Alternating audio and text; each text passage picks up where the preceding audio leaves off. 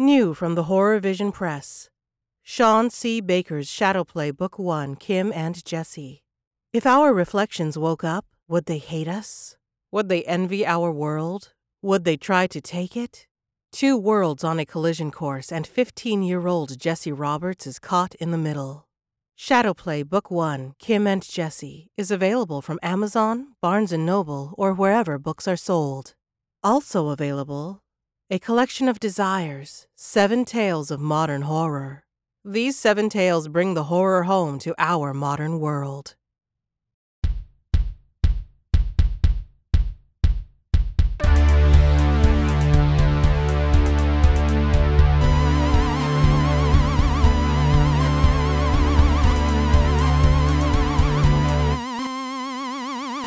Hello and welcome to the first quarantined edition of the Horror Vision Horror Podcast. I'm Shawn. Great. I'm Chris.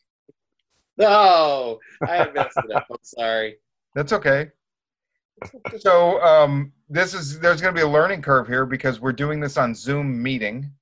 If you don't know why we're doing it this way, you might want to check in with the world outside. You've probably been hibernating too long, and there's been some changes. So, you know, we won't uh, necessarily get into that, but uh, yeah. Anyway, so we're all you know shelter in place, and uh, we wanted to talk about some horror. So Anthony might be joining us in a little bit, but in the meantime, uh, And and hey, if nothing else, then it gives you uh, recommendations for things you can check out while you're stuck inside too. yeah, yeah. Uh, there's going to be a lot of people watching a lot of stuff, so um, we will hopefully help you uh, get through and you know get to the the uh, better stuff to watch. So. Uh, before we start, though, I just want to say, you know, uh, a couple days ago, Stuart Gordon passed away. Yeah.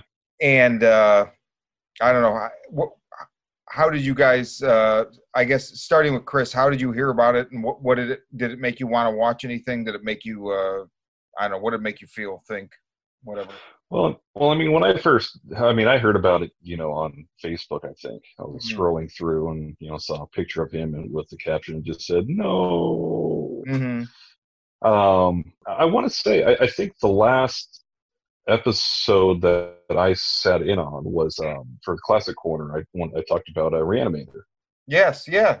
Absolutely. Good timing. What did you know that we didn't?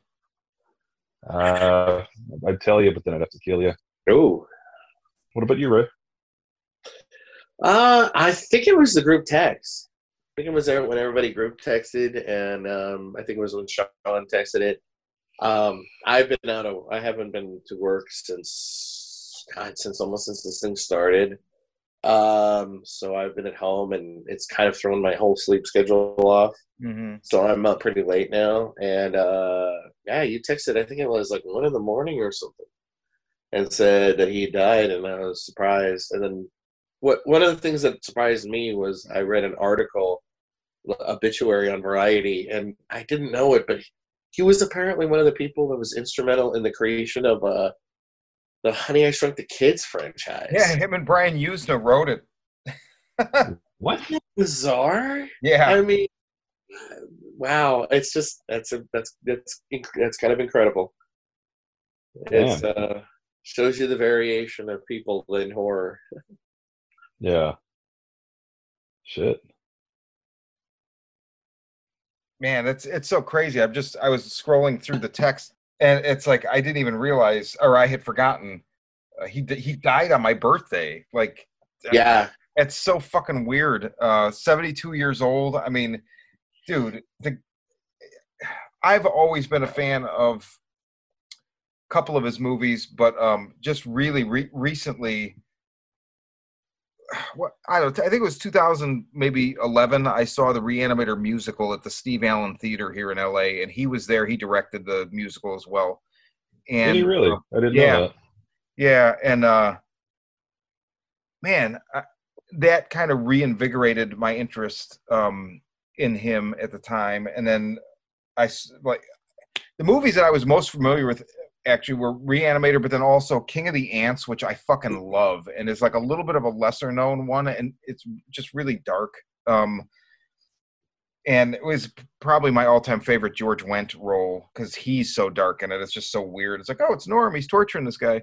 Um, it's like a it's like more of a uh, I know the one you're talking about. It's like a thriller, but it has a couple of really twisted dream sequences that you're. oh like, yeah, fucked yeah. up.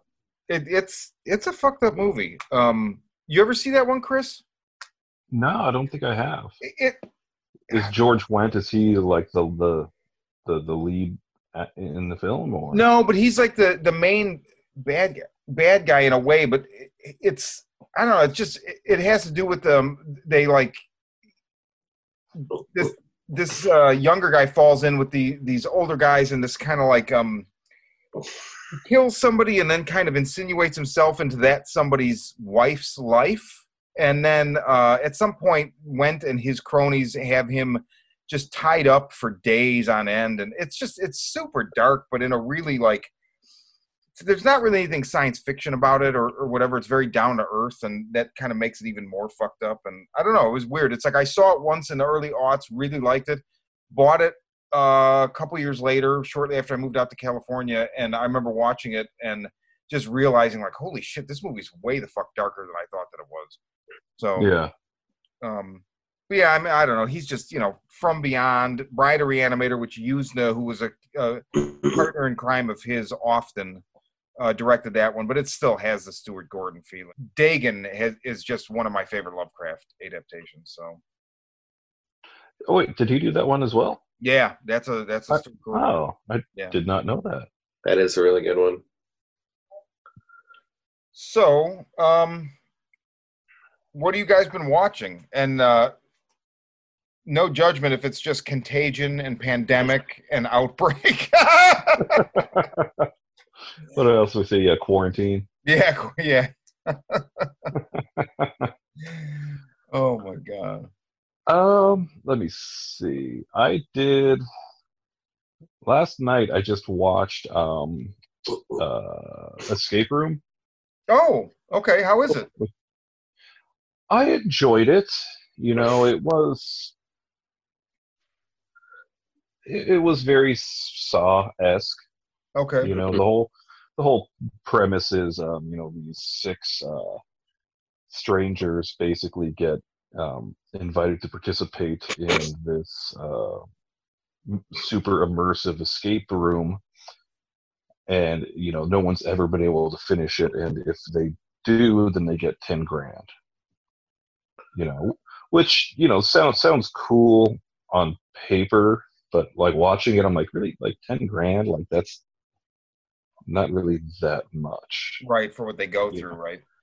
Especially because like one of the well one of the participants you know was like some like big time like wall street guy and i'm like dude 10 grand to this guy like he's probably you know losing money by not being at work to go Right. do this Right. this escape room you know but it had it had a cool premise um i think there's five or six rooms altogether that they have to try to get through um very very pg in a sense Mhm. um Mhm. you know there's no you know there's no like really cussing in it there's no gore or anything like that like they really um kind of all the kills in it are filmed you know in a way where you know you could watch the entire thing in a movie on like tbs or something like that you know what i mean Mm-hmm. But it was still you know it's an interesting premise um you know pretty good acting um, i think the main really the main person that i recognized in it was uh deborah ann woll from um she was uh jessica the vampire in true blood the redheaded gal she was also on uh, on daredevil as uh, karen page Oh yeah, yeah. Okay. so she was really like the the most well-known person in it oh I, I take that back there was her and i'm blanking on the actor's name but he was in uh, tucker and dale versus uh, evil and he was also in the tv show reaper Tyler Labine. god damn it that's it Yeah. I think yeah, yeah. um, but yeah i mean it was it's worth a watch you know it doesn't you know doesn't reinvent the genre by any means you know but it's it's entertaining um but I would suggest if you're going to watch it, you know, turn it off about five minutes before the credits roll, because the last five minutes, you know, it feels very tacked on, and it's very much like, you know, okay, if this makes money, here's the premise for the sequel. Oh, Uh, okay, okay. Yeah. Okay. But I had watched that and um, the superior film of the two that I want to talk about uh, was the controversial uh, The Hunt. That's right. So yeah, that one was originally slated to come out in October, November, I think. This past Uh, October, November, right? Yes, this Yeah. past yes, Yeah, yeah. I good. know 'cause there's a lot of things that are supposed to be coming out that, are, that they're pushing forward uh, because of the quarantine and all that right now. Um, but yeah, it was originally supposed to come out, and then there was controversy because there was a big shooting somewhere. I don't know. We have so many of them. I, I think I think it was Parkland. I think Was it was it? a Parkland shooting. Yeah, if I remember correctly. but yeah, so essentially the whole premise of it is that these the liberal elite they basically um, drug and kidnap um, a bunch of you know red state you know conservative you know republicans um, and drop them off in the middle of nowhere and give them a bunch of weapons and then okay the hunt's on you know so it, it had a very kind of like hunger games kind of premise Mhm. uh, in a Mhm. sense but yeah it, it, it definitely took uh, an interesting turn you know it wasn't what i was expecting it to be you know Okay. it, and about maybe 20 25 minutes into the film you know you'll see exactly what it is that i'm talking about Mhm. um, like I was expecting, you know, something a little different, but you know, all in all, I I enjoyed it. It had a good cast. Um, it's a lot more comedic than, a, than than Escape Room was. Mhm. You know, there's a lot of little funny one-liners in there, and uh, especially like th- all the liberals in it. Um, the, they're really caricatures of liberals. You know, arguing over if something is politically correct or not Mhm. you know getting into like these kind of things like in the middle of you know killing people Yeah, right, right.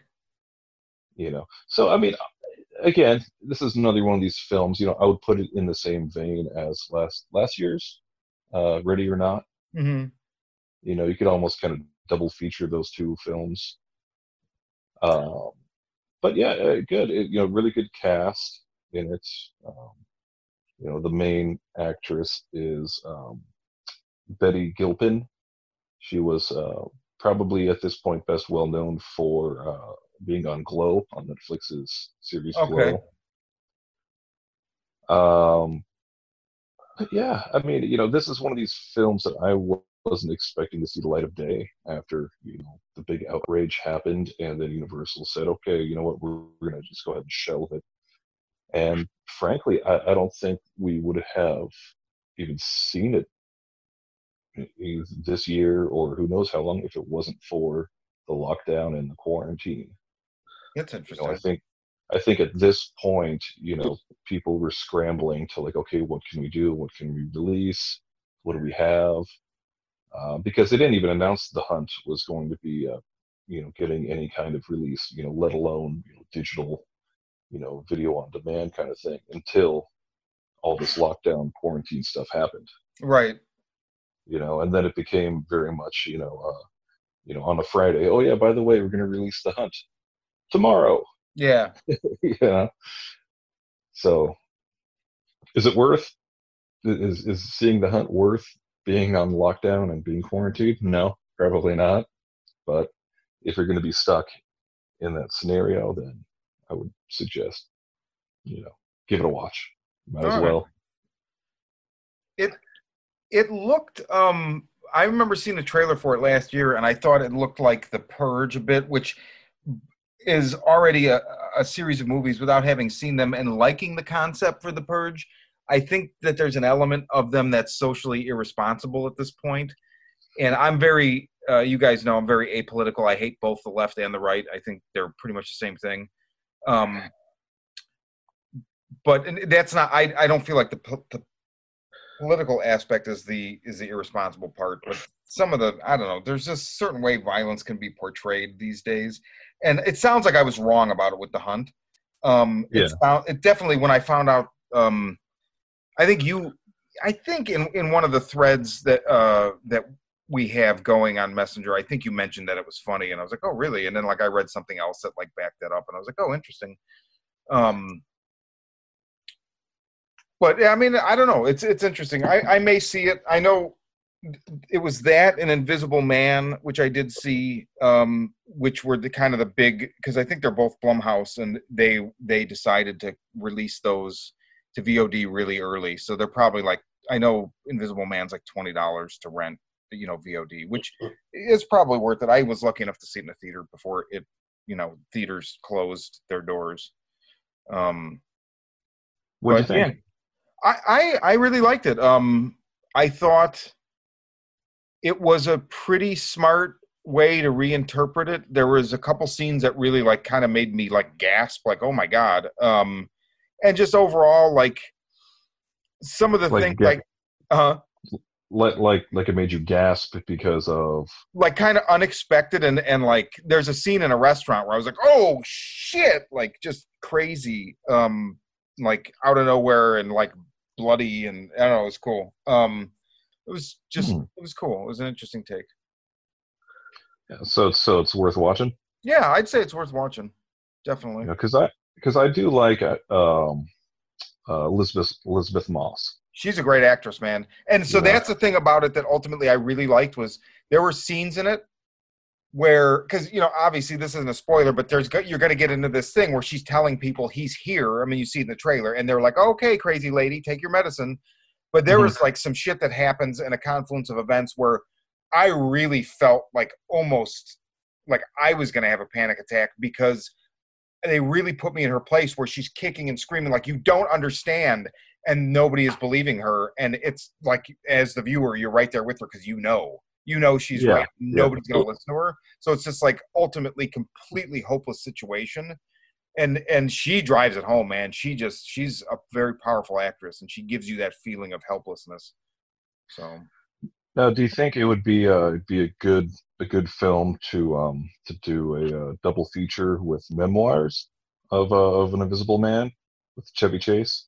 Do you think that'd be a good? You know, I- I don't, I can't answer that because although I probably did see that when I was younger, I went through a very, very um, acute Chevy Chase phase uh, when I was like seven or eight, and so I probably saw it then, but I don't remember the fucking first thing about it. Yeah, that's the uh who's who's the antagonist? Is um Sam Neill. Yes. Really? Yeah, yeah. Yeah. Wow. It's like a comedy action movie, if I remember correctly. Yeah, Like, yeah, a lot of- exactly. that was kind of Chevy Chase's wheelhouse for a while in the '80s. You know. Yeah, Fletch. Yeah, or what was the the one I always think about? The one where he ends up like he gets coated with that toxic waste driving by. the I was truck. just, yeah, I know. He snorts that line of the voodoo powder that the the Modern problems. Modern problems. There you go. I know. Modern the film. problems. Thank you. Yes, yeah. He He, has he a starts weird. controlling shit with his mind, right? Yeah, yeah, Yes. He has a weird collection Yeah. of films. Like yeah. He does. he also has that one oh shit. Nothing but trouble. Which Yeah, is that- almost a horror movie. Yeah, Yeah, That Yeah. shit, horror movie. Like if they just took out the comedic tone of it, it's a fucking horror movie. Like it's that's weird. the uh, that's the one with Dan Aykroyd playing Yeah. like four different roles or something. yeah. yeah. The carnival or circus or amusement amusement park. Amusement. park. It's like a weird amusement park in this derelict like Yeah. shithole town. It's a bizarre movie. Yeah, it's a really bizarre movie. I I, I like Yeah. that movie. Well, I hope you I hope you guys uh, out there are all uh, enjoying um, uh, Chevy Chase Vision. It's gonna be, it's it's been another uh, episode of the Chevy Chase Vision. Or Oh, we'll just review more and more Chevy Chase films. That that's in the works. We're gonna that'll be our sister podcast. So you know, yeah, I like Ooh. it. it's coming. It's coming. yeah.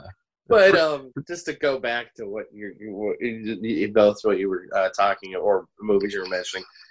So you feel like they're good because, like you know, a lot of us are stuck at home and can't really go out. And or like either by choice or by you know design. And uh, you know, they're, they're you're saying they're worth it 19.99 to rent and go ahead and sit.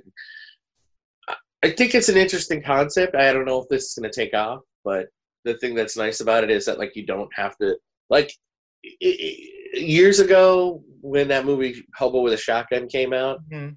Mhm. Shawn came over to my house and a whole bunch of other friends came over to my house, and I think it was like fifteen bucks or something to rent. But you know, we all just split the cost, so it's the, almost the same cost as going to a movie on, on a on a premiere night or a big night. Mhm. So, but at least if you've got other people in the house, you feel like, oh, it's twenty bucks, but it's twenty bucks and there's four of us watching or something. Yeah, I mean, like tech technology wise, like the best time for something like this. You know, Yeah. majority of people have you know nice big high definition televisions. They have everybody has you know quite literally home theaters. Yeah. Yeah, You know, you have a group of friends over. You can open up your little whatever app you have to split the, the cost of something. You know, everybody chip in. You know their stuff and buy a ticket to the movie. You know, you get four Yeah. people and it's five dollars each. That's like, you know, that's like the cost of going to the movies back in high school. Yeah. No shit. Yeah, exactly. you know, with the uh, with the added bonus of not having to get a nine dollar soda. Yeah. Or Yeah. Exactly. Docs just talk through the movie. Yeah, Yeah. And remember, kids, you can meet and group, but just remember 10, 10 at the max. Yeah. Right. Make sure everybody, nobody has a cough or anything. You know, it, it was Yeah, right. it, it was weird in that when when so when this first started happening, you know, I'm in that AMC monthly thing, and I got an email from them first that said, "Hey, we're just letting you know we're we're like trying to help observe social distancing. We're now considering a full theater, fifty percent of the maximum occupancy." And I'm thinking, I kind of laughed because I'm like, "Yeah, but you know, there's that thing where it's like." I mean, even though you choose seats, I feel like people still end up sitting on top of one another sometimes, which boggles my mind. Um, yeah. I mean, here's the thing: with fifty percent seats, even if every other seat is is has a person in it, that still means that the guy behind you, if he's sneezing, it's still hitting you in the back of the head. Yeah, exactly. Yeah. you know, there's exactly. and no, there's no I way think- around that. I think the Beyond Fest guys had like tweeted something about that where it was like, yeah, it kind of sounds like rearranging cha- the chairs on the Titanic, and it's like, yeah, it totally does. Yeah. So, but then you know, um, Kirsten and I had a conversation one night, like I don't know, a week and a half ago, and I was like, "Ma- we should probably cancel the AMC thing because we're not going to be able to go to the movies anytime soon.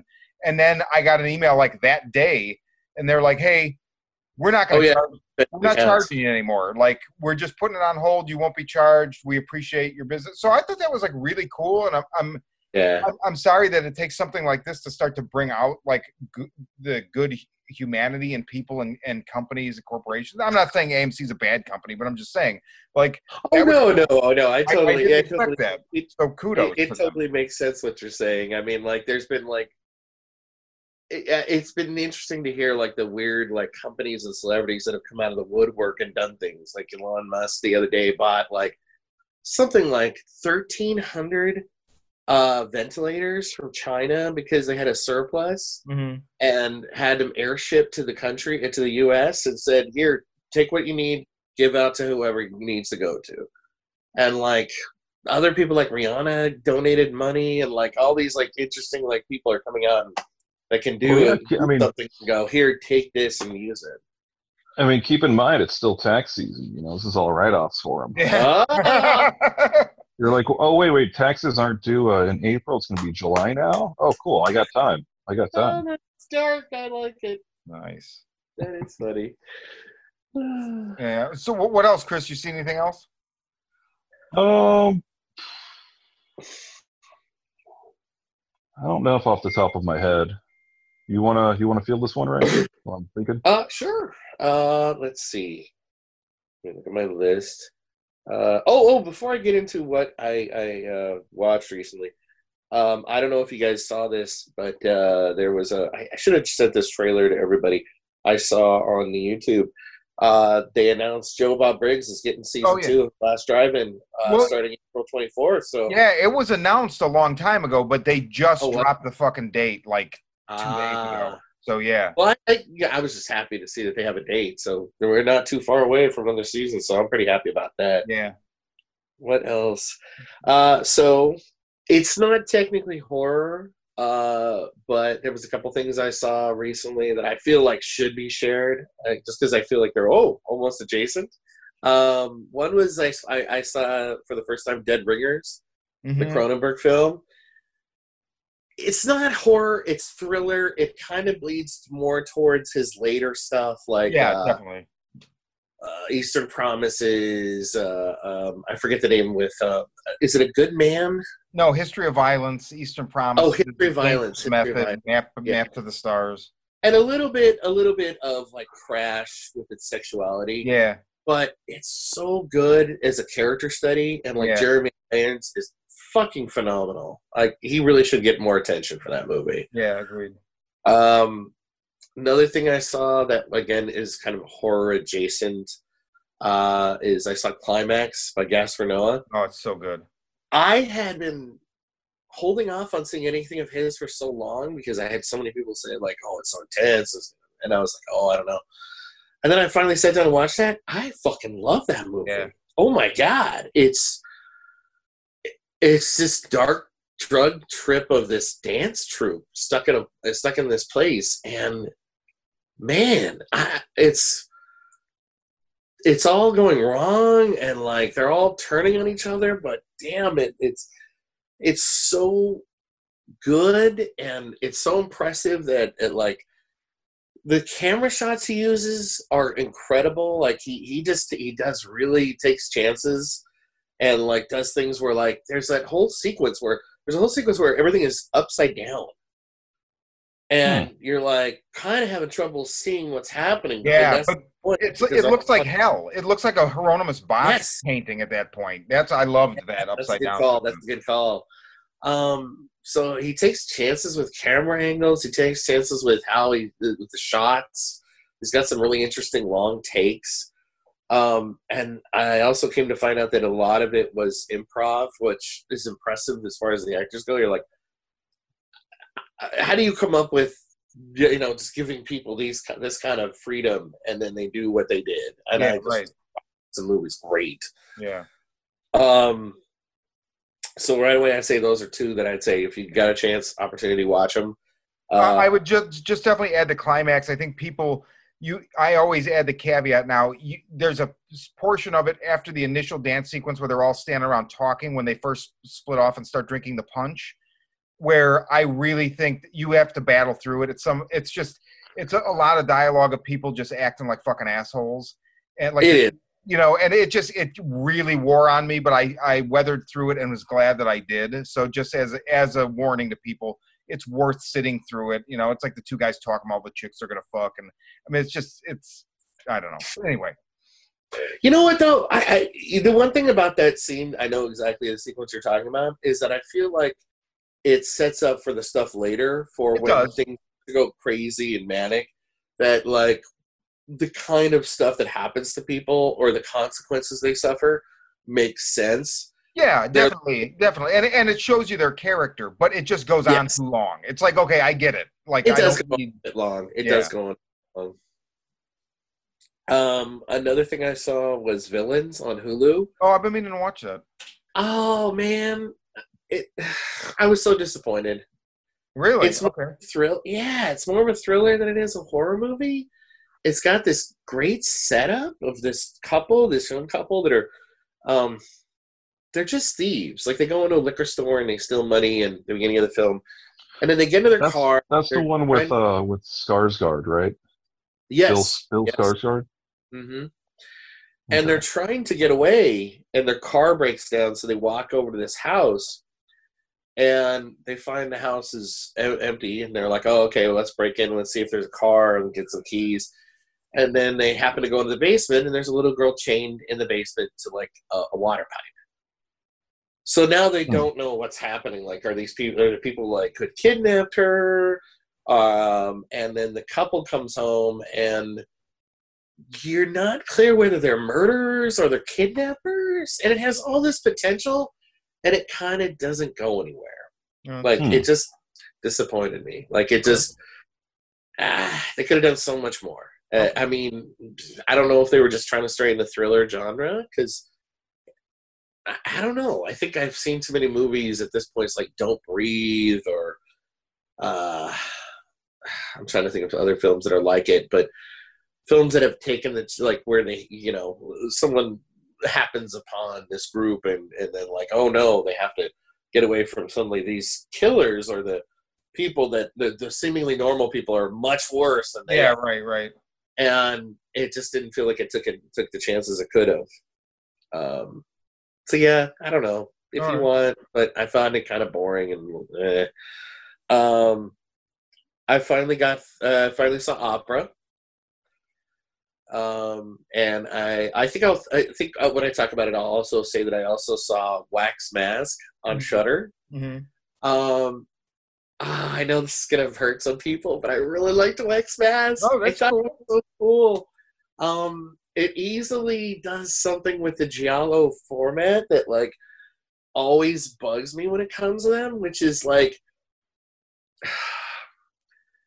I feel like a lot of like the twists in giallos aren't set up early enough. Mm-hmm. Like they do this thing where you get halfway into the movie and then they want to set up a twist. Yeah, yeah. you're dude, you we're we're we're two thirds or fifty percent of the movie. That's a so far into the movie to set up a twist, and that movie doesn't do it. And I feel like it sets the twist way earlier, like almost from the beginning of the film.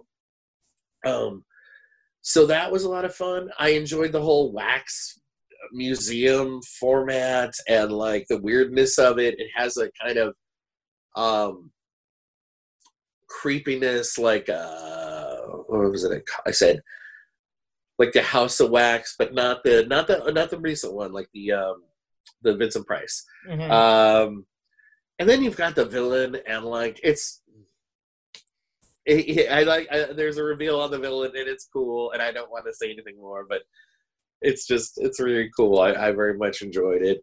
Um opera had some trouble getting through uh and i had problem like there's logic problems to me with it where like uh, the killer who the, the reveal of the killer who the killer is mm-hmm. I just thought to myself, he seems way too young.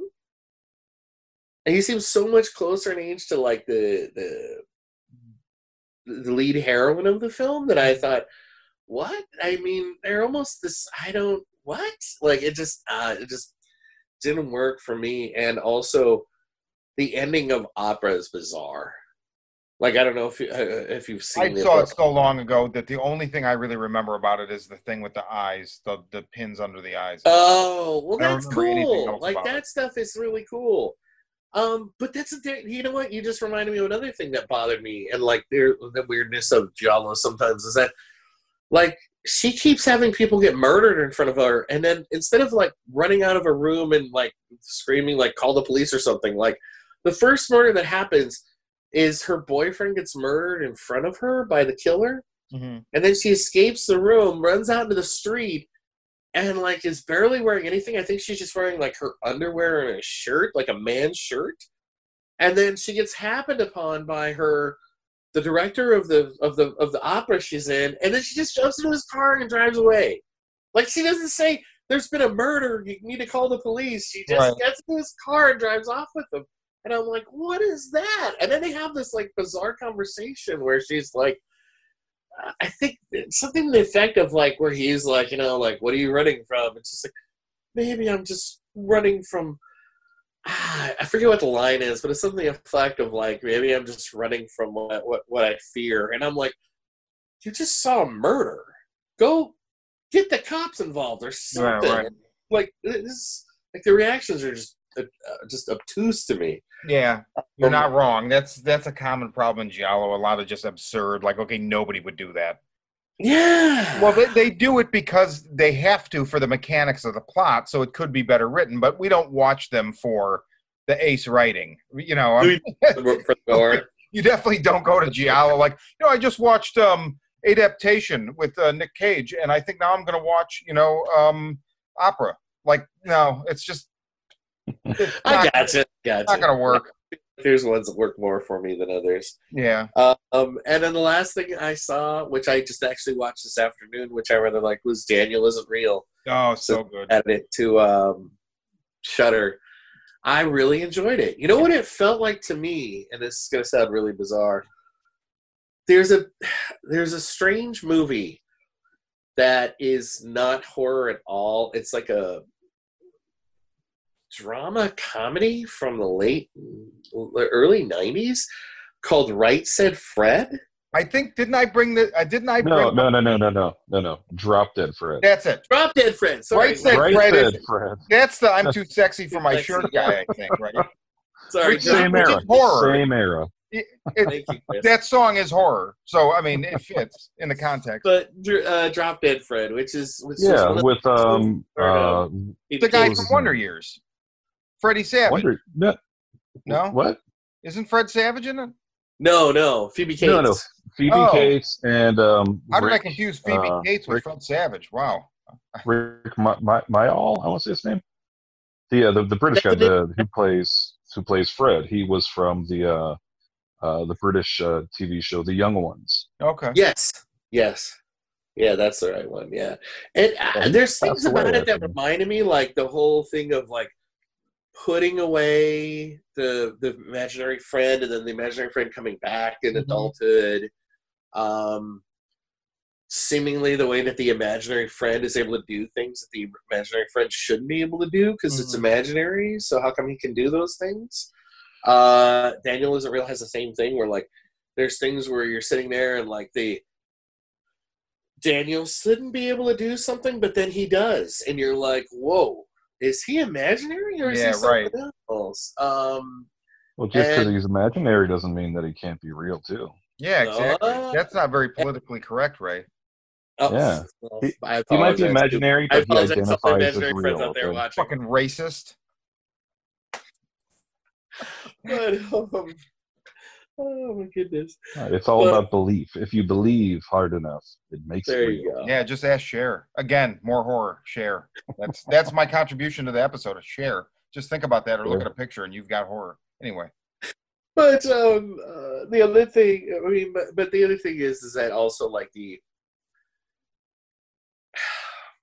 I don't want to give away the ending of of of, of Daniel isn't real, but in Ro- in uh, Drop Dead Fred, there's a scene at the end of the film where she, uh, now an adult woman who is is dr- she's forgotten about Fred, she doesn't need him anymore, but she's dating this guy and she sees this little gr- the guy's little girl who does like this like pinky pinky like lock thing with Fred and she sees Fred playing with the little girl and you're like wait so the imaginary friends just transfer from one person to another Mm-hmm. Yeah. and so you're like oh that's weird. Oh okay.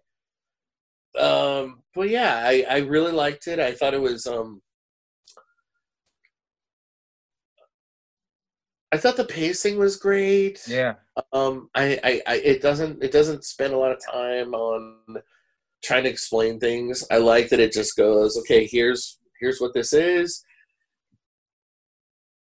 you go ahead and develop your own theories Yeah. and we're gonna toss out and then like the reveals and like the things like that are like just lines and i thought wow that's really cool that like they're just trying to they're just telling you the story and like if you get it you get it if you don't okay but um there was cool stuff in that movie. Like I love the when he's like try like when he when Daniel first tries to take over his body. Oh, Uh, the, the uh, there's dude that face uh joining scene. There's a uh, article in, in the last Fangoria about how they did it. It's just it's so awesome looking. I mean, oh god, so- It is very shades of like From Beyond or like uh uh, or Society. Like it's it's yeah, it's a it's a nice little effect they've got going on. Like Yeah. some of the like some of the way that things get twisted and like f- flesh is mutilated has that look, and you're like, ah, it's cool. yeah. That's old school. Um, yeah, really enjoyed that film. I thought it was a good time. I thought it was a good watch, and and it just got uh, it just got added to Shudder. So Oh, I um, I also watched Housewife. But So I what- like it. You I'm going to talk about House. We can have a small discussion about Housewife because I watched it as well. Um, Shudder, a lot of stuff dropped recently. So Yeah. just real quick, uh, Going Clear, uh, the documentary about Scientology, one of the Mm-hmm. most terrifying things I've ever seen. So just throwing that out there, it is fucking terrifying. Um, I I Was it, rewatched. was, was, it, was it was it more terrifying than uh, than Tiger King? I haven't seen Tiger King. I probably won't even. Uh, I I don't know. I mean, I just You say that now. Watch the first episode. maybe I don't know. A friend of mine compared it to Gummo, and Gummo's one of it's in my top five, if not top three, favorite films ever. But I, I, I don't know. I don't I don't know. We'll we'll see. I might. Um, It's just bizarre. it looks pretty bizarre. Um, I rewatched The Endless that we did on our very first Very uh, first, yeah. yeah a- on very first episode um and this time i did it right. I watched resolution first and then endless. I all the qualms i had with endless were gone. I love both films. Um i really like the metaphors and what endless is saying about the whole idea of like these people know what they're participating in and they're fine with it because it just gives them some something solid like something predictable about life because life is so unpredictable that it's Mhm. comforting to have something even if it's kind of fucked up. I just i loved both. I liked resolution better. I really really liked resolution a lot. And now i'm really psyched for the new ones. I think it's synchronic because it's about the the tagline or the description is um it's about a um a cop or a fed or something investigating this hallucinogenic substance that's kind of making its rounds and i guarantee you it's flour which is the drug that they take in both resolution and endless so i'm super psyched about them continuing that um Was uh, resolution? What is that on right now? uh prime maybe Oh, it's it's fucking great I've i love to watch that film. Um, I mean, I have a like. There's a personal through line for me because when I was younger, uh, my best friend died from hard drugs, and I had some intervention moments with him. I mean, I never like handcuffed him to a radiator in a fucking cabin out in the middle of the woods, but um, it just it it really like Shit, It is. know. it hit some harmonics for me with that experience. So and and I really like both characters a lot. So I just I really like that. Um I watched The Outsider on HBO. It is fucking amazing. I cannot say it enough. It has this uh, it scratches the itch that True Detective season 1 left me with. I love True Detective season 1. I don't like the ending of it at all. I still like that overall better than Outsider, but Outsider has a similar tone and it has a better climactic battle and a better ending. And it just So now, was Outsider? Was it just a one and done? I don't know. Um I I don't know. 'cause it is. 'cause it is based on a Stephen King novel that definitely has a definitive ending. yes, but one of the characters in that novel, Holly Gibney, is in other Yeah. novels. Yeah, So yeah. it's very possible that maybe I don't know how they would do it. You know, what's the branding on it? Um I don't know. We'll see. I mean, there's kind of a little. It's it's resolved 100, percent and then there's just the littlest bit of something that's like, oh, is that like leaving it open? But realistically, right now, a lot of things. Like I kind of came to the realization, you know, we finished his Dark Materials. That's probably not going to be another season of it because nothing's going to be filming for who knows how long. So I feel like a lot of stuff is just going to be dead in the water because when we come out of it, the actors will have different contracts or or who know I don't know. Maybe I'm wrong. Hopefully I'm wrong. But I think that you could see a lot of instances where, especially with the higher end stuff, like you know, it's just going to be a one thing, you know, one season thing. Outsider, that would be fine. His Dark Materials, that would suck, but whatever. I mean, it is what it is. Um, I rewatched- Fortunately, season two of Mandalorians has already wrapped. Exactly. So that's fucking great. I mean, plus Disney's going to be fine no matter what, you know. Um, I rewatched, uh, based on Anthony's um, talking about it last time, I rewatched 2011's Fright Night. Loved it. Totally holds up. Oh yeah, Oh, it's so good. You know, poor, David uh, fucking awesome. David Tennant really is. Yeah, I mean, and Colin Farrell did a great job in it too. Yeah, everybody did. Tony Uh, Collette, uh, Anton Yelchin. Um, uh, what's the the young girl's name that's in 28 weeks later uh imogen poots um uh the guy that plays what's the guy from kick-ass uh, uh mintz christopher mintz plasse all of them they're all great. yeah, yeah, yeah. McLovin. yeah mclovin uh and then so before I go into the the two I just watched, uh, I started a rewatch of Twin Peaks: The Return. This is the, only the second time I've watched it, so this is going to be interesting. Um, I read recently. Uh, Anthony had mentioned to me there's a uh, Dark Horse Comics has a Prometheus Aliens Predator series called Fire and Stone. I picked up the complete set on Kindle and read it just over the last couple days. It's Mhm. fucking great. It's really good. Uh, Wait, and- so it's so it's Alien Predator Prometheus? so it's if I'm if if I'm right, the title is Prometheus Fire and Stone, but it took place. It was like a like an event, so it took place in a four issue Aliens book, a four issue Prometheus book, a four issue Predator book, and a four issue um, AVP book. Huh. and it, it it was really good but there's one thing in particular where like it takes place on lv i always get these planets confused 223 i think it is and when the first people go there they can they can see that other people have been there and it turns out it's directly following prometheus because um Hmm. you know in prometheus uh, what's his name plays Weyland. he's Yeah, Guy over- Yes, yeah. So the woman that put together this thing did so with all this uh, this tr- trip. It's supposed to be a salvage trip to this like dead planet or whatever, and it turns out Mhm, she's really mhm. looking for Weyland, and she's following Hmm. some kind of signal. So it's that planet that they go on in Prometheus, but it's changed. It's completely jungle ridden. It's overrun with all these like alien look like there's monkeys that look kind of like aliens and so all the whole place has just been terraformed. Yes, and so there's the the the black goo that the um, engineers used to incite life in the in the beginning of Prometheus. Is there's kind of spills of it everywhere. There's like a lake of it, and they inject it. One of the crew members injects it into their um, construct. So, like you know, you picture Bishop or Daniel. It's the similar model Yeah. so it's a humanoid construct.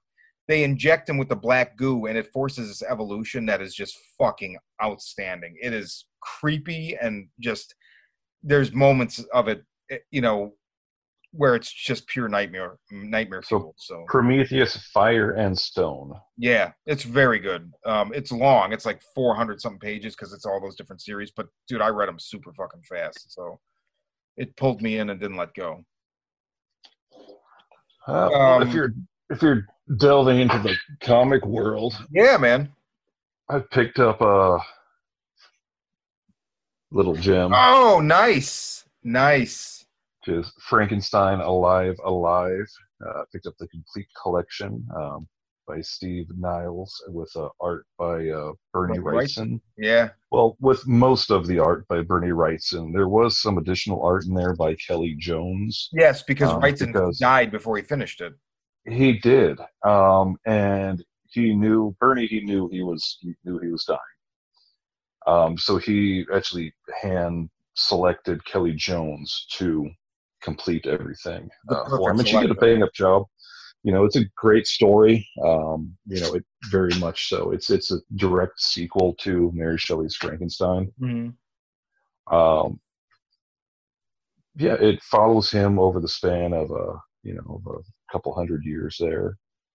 Um, yeah, really, really interesting story. If you haven't read it, um, it's pretty short, so I don't Yeah. really want to spoil anything for it uh, for anybody. But the art is fantastic.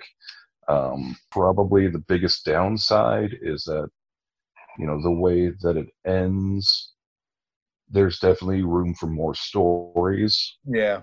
so you know as as great of a job as as uh, kelly jones did with the art um, if steve niles did make a sequel to this and just had him do all the art i don't know if it would hold up as well um, you know compared to uh, to bernie wrightson's um, you know pretty iconic artwork but you know, for just for a one and done, if you just want to treat it like that, it's very, very good, and I highly uh, recommend.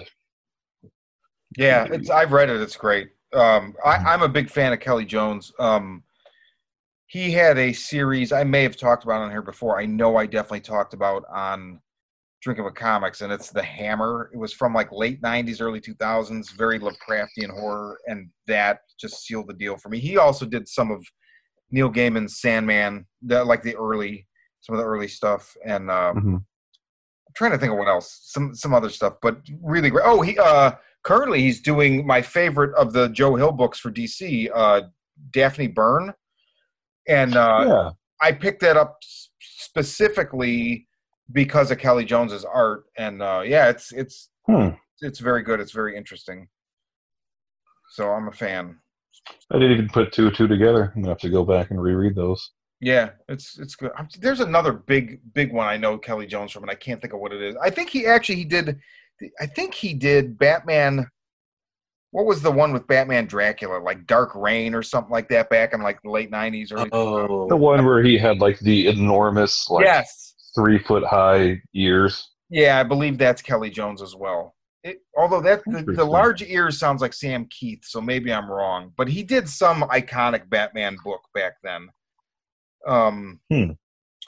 So then the last one, well, actually, just before I get into this, I just wanted to say, in light of current events, so you know, I think I talked previously about reading this book, Wan- uh, Wanderers by Chuck Wendig, and I started reading this in January. Um, our friend Jesus gave it to me as a Christmas gift, and it, it's a tome. It's huge. Chris, you saw it. It's very large. Um, Which one is this? the Wanderers. Yes. Oh And- yes, yeah, yeah. I I just got to say, like, so th- he gave it to me on a Friday. I started reading it like that weekend, and it deals with an epidemic that originates with bats and blah blah blah blah blah. And it was weird because then I come into work like the next day, and and when I get there, I see my friend Seth in England had sent me like some pictures, um, and it was like, oh, you know, hey mate, my my friend and his wife are in China right now doing some kind of like volunteer work or something and he was sending me video they had sent him of these Chinese emergency workers bringing people out of places on stretchers, and the workers are are like dressed in these elaborate like toxo suits, right? And I'm like, oh, Mhm. that's fucking creepy. And so then you start getting wind of the initial burst of the, you know, the COVID coronavirus in in China, and so it took me a good month to read that book, and over the course of that month, this was starting to develop. It didn't butt up into our like shelter in place but i finished it a couple weeks right before that. But it was so surreal reading this book and then also in real life reading about the news about this. And it was just it was something man. And i just it's you know i mentioned at the top of the the episode like oh you know you're forgiven if all you've been watching is pandemic and and outbreak and quarantine whatever as a joke. But there's a reason why those are popular right now. I think it's it's uh what's not pandemic the one that's um oh god it's on netflix. It's like the number one every every day now. I can't think of the name of it.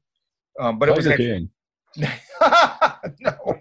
But it was actually based on uh research by this guy larry brilliant who helped defeat smallpox and worked on polio and has worked on some other things. And he had been saying uh since 2006 like we're going to have a pandemic and no one really listened to him Mm-hmm. so it's just it's been interesting where like my fictional life has like butted up against reality in a way that kind of made me uncomfortable It was also kind of cool because it was such a unique surreal experience. So chuck wendig man you knocked it out of the park and i just hope we fare better than you know the world in your book. Um but so then finally to go back to the last two movies ray mentioned housewife to me and i had Mhm. heard housewife talked about on a pod i think on shockwaves like a year year and a half ago and i wanted to see it because it's the second or the it's a follow-up movie to um baskin which is i always consider kind of a turkish hellraiser Mm-hmm. so ray when you watched housewife you had you haven't seen baskin right no, I have not. I need to watch it. so talk about housewife Um, ooh. well, it- it's it's a hard movie to pin down because, um, and I've heard a little bit that this this is also a problem with Baskin, but I'm in, I'm interested to still see it. Um, it, it it has this. You don't know at some point whether things are happening or whether they're dreams mm-hmm. Um, and dream rule the dream is as important as its reality.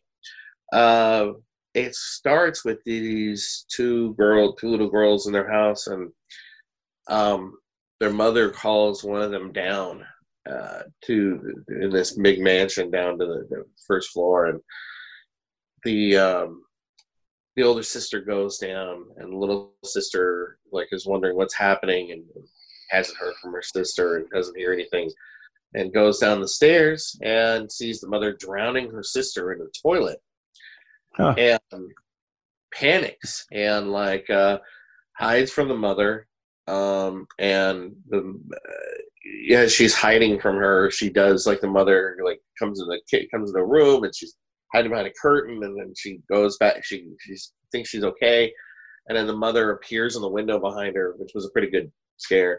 Yeah. And um, Hmm.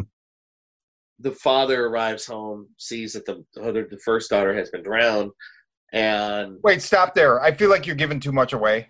okay, okay.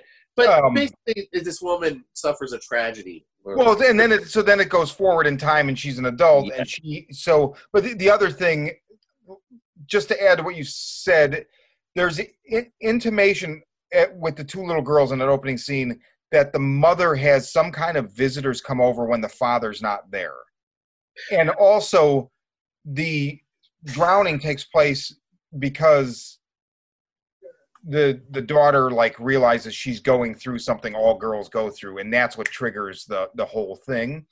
So you go forward in time and uh, she's an adult and she has this in her past and and her boyfriend or husband or whatever is this famous writer and they meet a self-help guru that says he can help her get rid of these kind of demons and it goes from there. I had forgot when i was watching it the other day that it was it was funny. Somehow it slipped my mind. It was it was the baskin guy and then it got to a certain really bloody fucked up moment and i was like oh this is the baskin guy. That's right.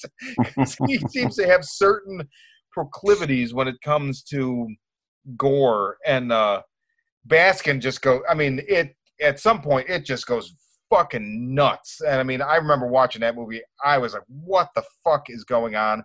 Absolutely loved it. I know people who are generally you know more like uh harder to um you know uh nauseate than me and they were like i couldn't watch that fucking movie. But it's it's all in the delivery for me but i really liked it. I mean it has that similar like like you said like it, what am i watching? Is this a dream? That it, it- okay it's a dream but it seems to be affecting reality. What's reality?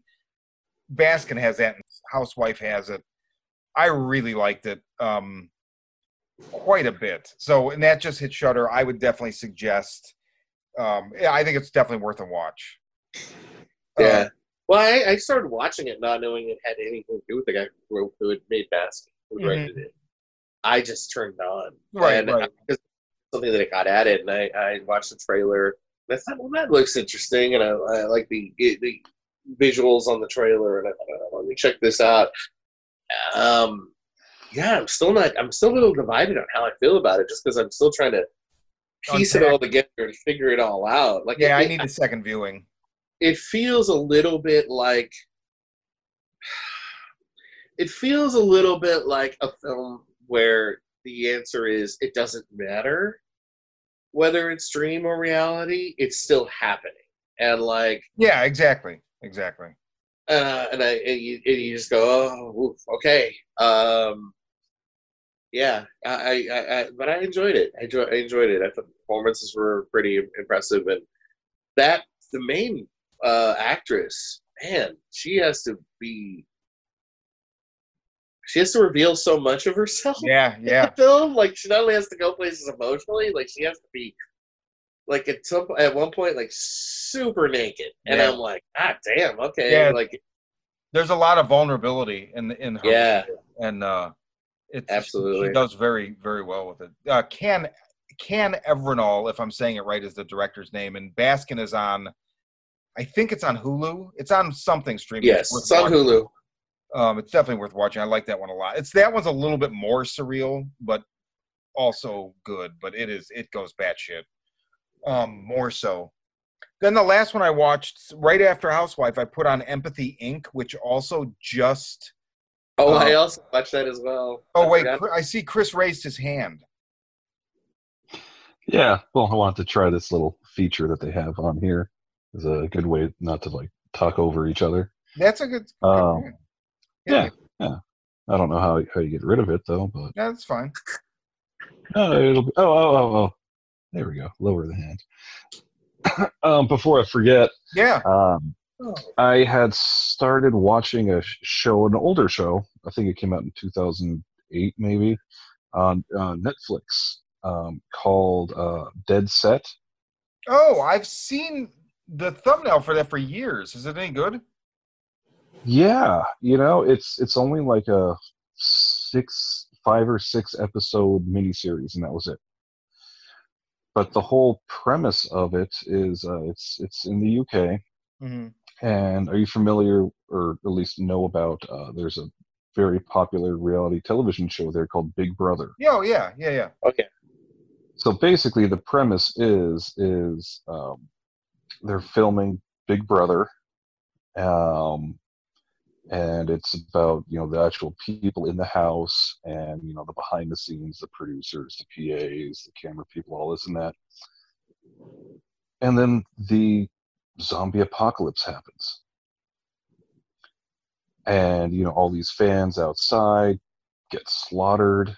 You know zombies get into the production area. People have to hide away and this and that. And then the next morning here's the big brother people they wake up you know and like what you know like what's going on you know the mics aren't on the cameras aren't on what, what's happening they have no idea because they're locked in the big brother oh, house Wow. um, really, really interesting premise. Um, pretty good execution. Um, you know, I'm sure there's a lot of pretty famous, you know, British television actors in it that I'm not quite familiar with. Everybody, I think only one person I recognized was one of the people who was on the police force in Hot Fuzz. Mm-hmm. Um, but yeah, I mean, it's yeah, five or six episodes. Each episode's like 25 minutes long, and whole thing's on Netflix. You can bang through it, you know, in in, in a day, basically.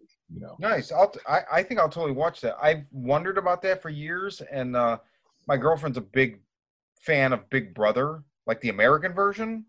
Which Mm, I mean, I I could never watch it, but I like the concept of of deconstructing reality TV and adding in elements from horror. So and like I, I well evidently the interesting thing with it too you know which you know like this this tv series like like it was nominated or won uh, a number of baftas at the Oh, time really? which is like the british Yeah. uh, emmys um but i i think they even used the actual big brother house interesting. and they even had the um the host Oh like the actual host of Big Brother is was involved in it. Um, so they really tried to make it very, very authentic and true to the program itself. But like, what would happen, you know, if all this shit went down? That sounds badass. I'll totally check that out. Yeah, yeah. I mean, it starts a little slow, you know, like a lot of these kind of zombie apocalypse films do. But yeah, once it picks up, you know, and they're very much, um, it's very uh, Danny Boyle zombies as opposed to George Romero, Okay, that's which cool. makes which makes sense. This is yeah, 2008, 2009, so it's you know 28 days later and 28 weeks later, still very prevalent uh, over there. So you are going to get those fast zombies right. um, you know, but they, uh, you know, unlike the Danny Boyle zombies, you know, these actually are undead zombies. It's not just, you know, people Rage. going crazy. Right. Yeah. Huh. All right, cool. Last thing I watched, it is adjacent. Um, just hit Shudder as well. Empathy Inc. Fucking loved it. Highly recommended. Reminds me a lot of Darren Aron- Aronofsky's first film, Pi. Hmm. Uh, it's shot in Oh, that. yeah, I see that comparison. It, did you watch Empathy Inc? Yes, I did. I did. I, I, So- I think the reason I didn't mention it is because it, it it's very sci-fi. It's sci-fi. the- I mean, I feel Yeah. like it's adjacent. I, I really like, and I thought this about Pi as well, which is also not horror, but that high contrast black and white makes both movie. It makes me think both movies. They remind me of like uh, the texture of an old Frankenstein movie. There's just something about that that grittiness. But uh, it's just it's really cool. It's like uh, I don't even know how much I want to get into it because I feel like there's a lot of twists that happen that were really enjoyable to watch. But it's basically like a guy that he he's the kind of guy that uh, a money man for for startups and for tech companies, and he kind of gets burned on this company and loses all his investors, and he's kind of fucked. So he moves from the West Coast, Silicon Valley, to the East Coast. Him and his wife are going to stay with her parents. Now, I mean, you can picture that being like a nightmare for a forty-something year old man, and then he runs into somebody he used to know that's of questionable morals who has this really small startup and convinces him to to invest some money in it and the startup is empathy inc and it's basically look rich people forget what it means to have what they have so they pay us so we put them in this really really really extreme virtual reality scenario where they're they're like homeless or whatever and they can live for a set amount of time as some somebody with nothing and then when they come out of this virtual experience they appreciate what they have. And i'll just say that's not exactly what's happening and just shit just goes pear-shaped. I really like that. All the performances were good. I loved the way it was shot. Um, just i don't know it's t- and if you're a black mirror fan it's really like a black mirror episode Yeah, absolutely, absolutely. I would agree with that. Yeah, yeah. Okay. Well, uh, Anthony and Tori are fine as well. They sh- they will be back with us soon enough. But in the meantime, for the Horror Vision Horror Podcast, I'm Shawn. Okay, I'm Ray. And I'm Johnny Thunders. No, that's a good name. All right, gentlemen. Stay safe. Have a good one. Later. Later.